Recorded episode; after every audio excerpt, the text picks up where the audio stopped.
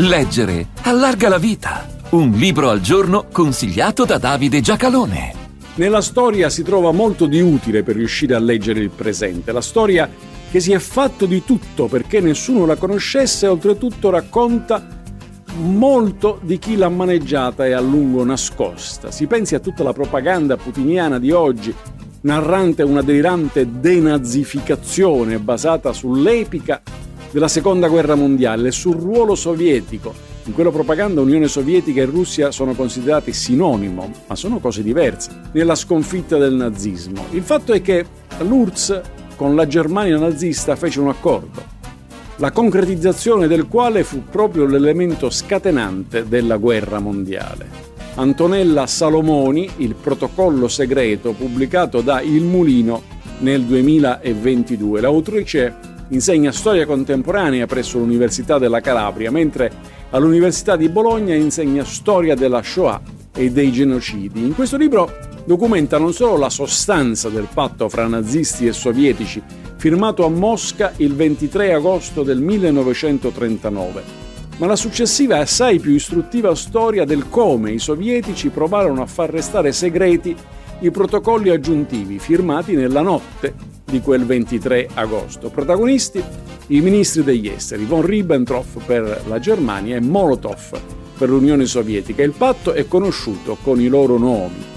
Ha una sua parte resa immediatamente pubblica che era difensiva e di non aggressione, ma aveva la parte segreta consistente nel dividersi l'Europa dell'Est in aree di influenza e cancellare la Polonia.